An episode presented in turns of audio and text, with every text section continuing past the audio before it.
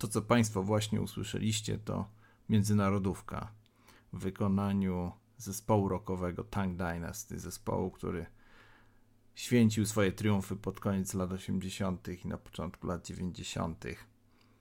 Dzisiaj, nawiązując trochę do tego symbolu międzynarodowego ruchu komunistycznego, chciałbym zastanowić się nad rocznicą, która minęła pierwszego lipca, jak oficjalnie uznaje to historiografia Komunistycznej Partii Chin, czyli stulecia Partii Komunistycznej w Chinach. To moje dzisiejsze wystąpienie, krótkie, chciałbym podzielić na dwa główne elementy. W pierwszym chciałbym zastanowić się nad tym w ogóle, po co i dlaczego pojawiła się idea komunizmu, e, marksizmu, leninizmu w gruncie rzeczy w Chinach, a potem przejść przez krótko, przez trzy dekady po powstaniu Chińskiej Republiki Ludowej i pokazać, w jaki sposób i po co, oczywiście generalizując, e, liderzy Chińskiej Republiki Ludowej wykorzystywali tąże e, ideologię. Przede wszystkim należy spojrzeć na e, ideologię w ogóle w Chinach jako rzecz obcą, napływającą z zachodu, e, od połowy mniej więcej dziewiętnastego wieku, bo te wcześniejsze interakcje z Zachodem, one nie miały takiego kontekstu, choćby dlatego, że też nie było zbytnio ideologii, bowiem te tworzą się w dziewiętnastym, na początku dwudziestego wieku w Europie. Przede wszystkim wydaje się, że komunizm był ideą,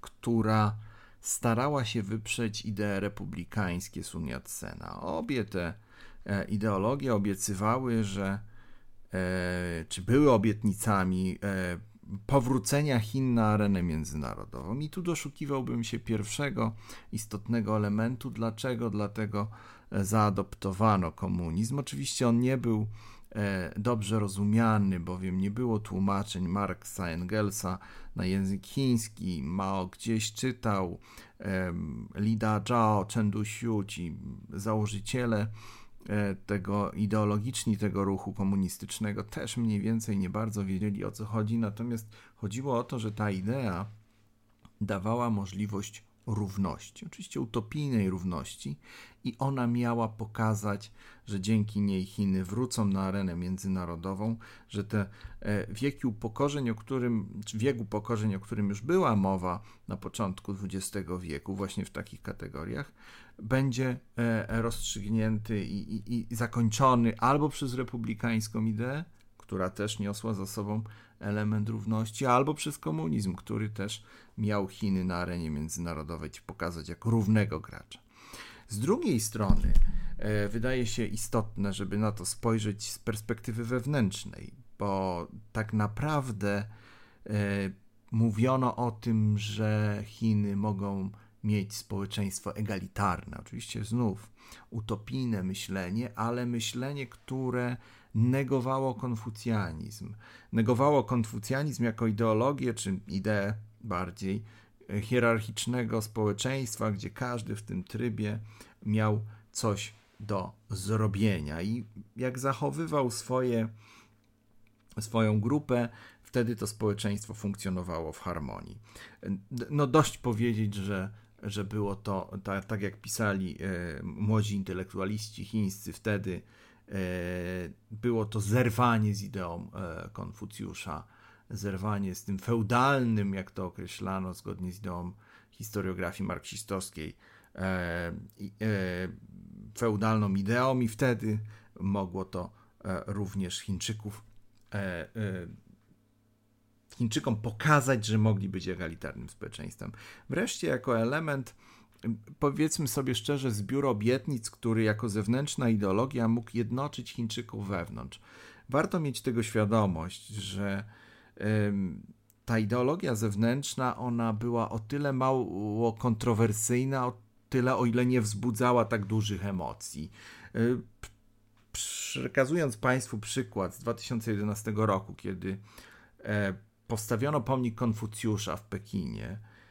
ten pomnik szybko zniknął, ponieważ podniosły się głosy, że Konfucjusz był jednym z wielu wielkich chińskich myślicieli. Oprócz tego był Mencjusz, oprócz tego był Han Feizhi, choćby legistyczny myśliciel forujący rządom central, centralnym i ten pomnik zniknął. Wobec powyższego paradoksalnie reprodukowana ideologia marksistowska, slogany tej ideologii tworzą element, który Chińczyków spaja i to niezależnie od tego, czy byłby to republikanizm, który nie wygrał ostatecznie w tysiąc dziewięćset czterdziestym dziewiątym roku, czy ideologia komunistyczna. Chodzi o pewien element zewnętrzności w stosunku do podziałów wewnętrznych, który w naturalny sposób, oczywiście przy całym dużym biurokratycznym aparacie państwowym, może służyć jako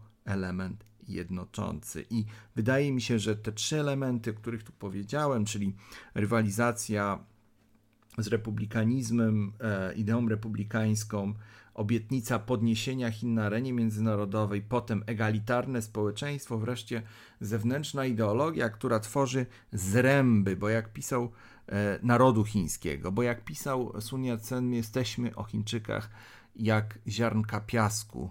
Z zewnątrz niby jesteśmy połączeni, ale tak naprawdę w środku to wszystko nie jest systemem naczyń połączonych i właśnie taka zewnętrzna idea, czy to republikańska, czy komunistyczna, miała służyć temu. I wydaje mi się, że najlepszym tego przykładem jest, e, i to nie jest związane z Komunistyczną Partią Chin, a z decyzją Lee Kuan Yi, który tworząc Singapur uznał, że najbardziej zasadnym będzie wykorzystanie języka angielskiego jako języka z zewnątrz, który nie będzie forował żadnej grupy wewnątrz tego małego państwa, miasta. I myślę, że to jest bardzo pragmatyczne. To podejście i to pokazuje nie tylko Komunistyczna Partia Chin, ale Chińczycy, jak podaje przykład Lee Kuan Yee'ego, którzy zarządzają państwami, podmiotami w Azji Południowo-Wschodniej. Wreszcie, kiedy udało się wygrać wojnę domową w tysiąc dziewięćset czterdziestym dziewiątym roku, a Mao deklarował, że Chiny podniosły się z kolan, zaczęto tę ideę wprowadzać w życie.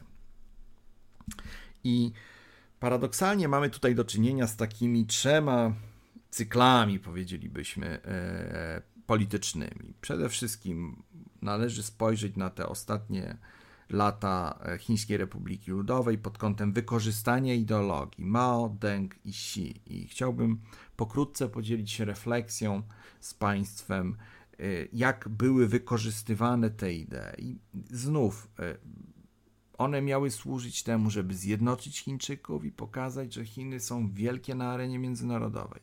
Mao uważał, że tylko przez walkę klas, ciągłe promowanie kampanii mobilizacji społecznej, Chiny będą w stanie ścigać się z wielkimi tego świata, z Wielką Brytanią, jak podawał przed wielkim skokiem. No to właśnie, ta idea komunistyczna miała być narodowo zastosowana w gruncie rzeczy, pijemy tutaj do leninizmu, który pokaże, że Chiny tak mogą. Chiny po tym wieku pokorzeń od lat czterdziestych dziewiętnastego wieku teraz będą wychodziły z cienia. Ta ideologia jest wtórna w stosunku do celu, który sobie nakreślono. Niemniej jednak to, w jaki sposób to robiono i w jaki sposób przez wielki skok naprzód, przez rewolucję kulturalną de facto cofnięto Chiny z lat końca lat siedemdziesiątych, cofnięto je do lat czterdziestych dwudziestego wieku, pokazuje, że nie zawsze to było robione z sukcesem. Te prowincje, które najbardziej ucierpiały w czasie reform Mao, oczywiście całe Chiny ucierpiały, ale z punktu widzenia najbardziej cierpiących, powiedzielibyśmy, prowincji, to Anhui i Sichuan. To wielki skok niestety przyczynił się do wielkiego głodu, jak pisze Frank Dikotter, i Anhui, Sichuan. Co robi Deng? Deng wycofuje się na drugi plan. Oczywiście ideologia jest istotna, ale w tym wymiarze leninowskim. Mianowicie Deng mówi jasne, musimy trzymać władzę, bo inaczej Chiny się rozpadną, czyli mamy to spoiwo Sun Yat-sena tutaj, zewnętrzna ideologia, trzymamy władzę, nadajemy ton propagandowo, natomiast Deng usuwa partię w cień.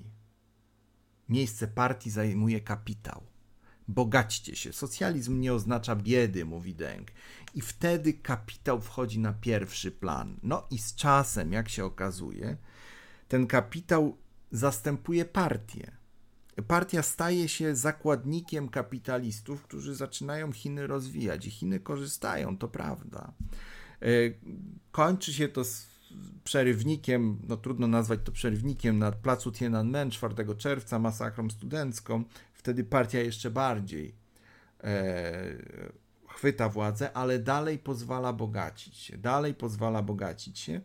I tak jak powiedziałem, ten pragmatyczny Deng usuwa się w cień, bo tak naprawdę to rody z Anhui i syczuański eksperyment będą forpocztą zmian. To nie partia, to nie centrala, to powiedzielibyśmy takie utylitarne wykorzystanie tej całej ideologii, patrzenie na to, co się dzieje w społeczeństwie i powiedzenie, tak jak zrobił to Deng. Mao był dobry w siedemdziesięciu procentach, w trzydziestu procentach był zły, ale my usuwamy się w cień. I do czego to doprowadziło? Otóż usunięcie się w cień doprowadziło do tego, że Chiny stały się strasznie zdywersyfikowane gospodarczo. No dziś, dziś mamy bardzo trudne reformy wewnętrzne, które Komunistyczna Partia Chin próbuje bardzo pragmatycznie wdrażać, zresztą przy pomocy Banku Światowego, instytucji międzynarodowych. Te plany pięcioletnie to nie jest wymysł ideologów pekińskich, ale to są rzeczy konsultowane w instytucjach międzynarodowych. Natomiast e, Komunistyczna Partia Chin doszła do wniosku, że potrzebny jest powrót ideologii. E, ideologii takiej właśnie, która będzie mówiła o egalitaryzmie, czyli tej niespełnionej idei, która gdzieś w czasach Mao funkcjonowała, gdzie każdy miał dostać przysłowiową miskę ryżu i wtedy Chiny byłyby równych szans.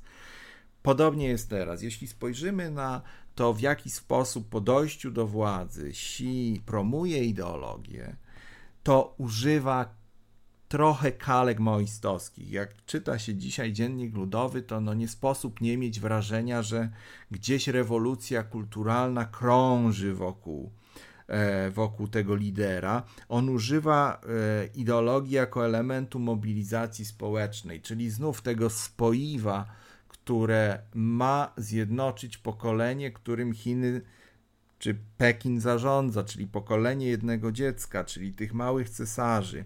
Tu trochę nakładają się klisze rewolucji kulturalnej, ale znów pokazuje ideologię w sposób no taki pragmatyczny. To jest taka ideologia, która jest trochę pomieszaniem marksizmu, czyli tego egalitarnego myślenia z legizmem i leninizmem. Legizmem dlatego, że legizm foruje bardzo brutalne formy władzy, centralnej władzy, która narzuca ton, która kontroluje wszystko i to, co dziś widzimy, choćby z grupą Jacka Ma w ubiegłym roku, dzisiaj z, z, z koncernami technologicznymi w Chinach, no to pokazuje, że ta mobilizacja społeczna w dobie kryzysu, no, można powiedzieć, że Chiny rozwijają się znakomicie, ale otoczenie międzynarodowe jednak nie sprzyja. I potrzebne jest spoiwo i jakby ideologia komunistyczna w, w takiej formie bu- budowania społecznych zasad równości, ale przy leninowskim, legistycznym, patrz, modelu zarządzania jest w tej chwili wprowadzana w życie. Kończąc to krótkie wystąpienie, chciałbym skłonić do takiej refleksji. Jest takie powiedzenie chińskie, jedno z moich ulubionych, san shi nian he dong, san shi nian he xi. Rzeka zmienia koryto co trzydzieści lat. Ona meandruje, gdzieś zmienia. I wydaje mi się, że pod parasolem Komunistycznej Partii Chin gdzieś te Chiny meandrują między centralizacją a decentralizacją, między krótkimi lejcami a długimi lejcami.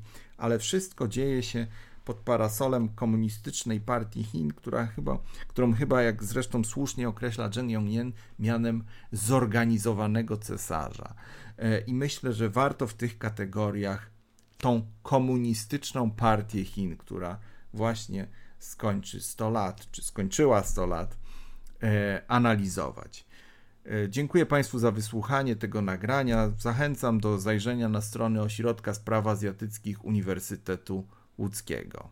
Dziękuję bardzo.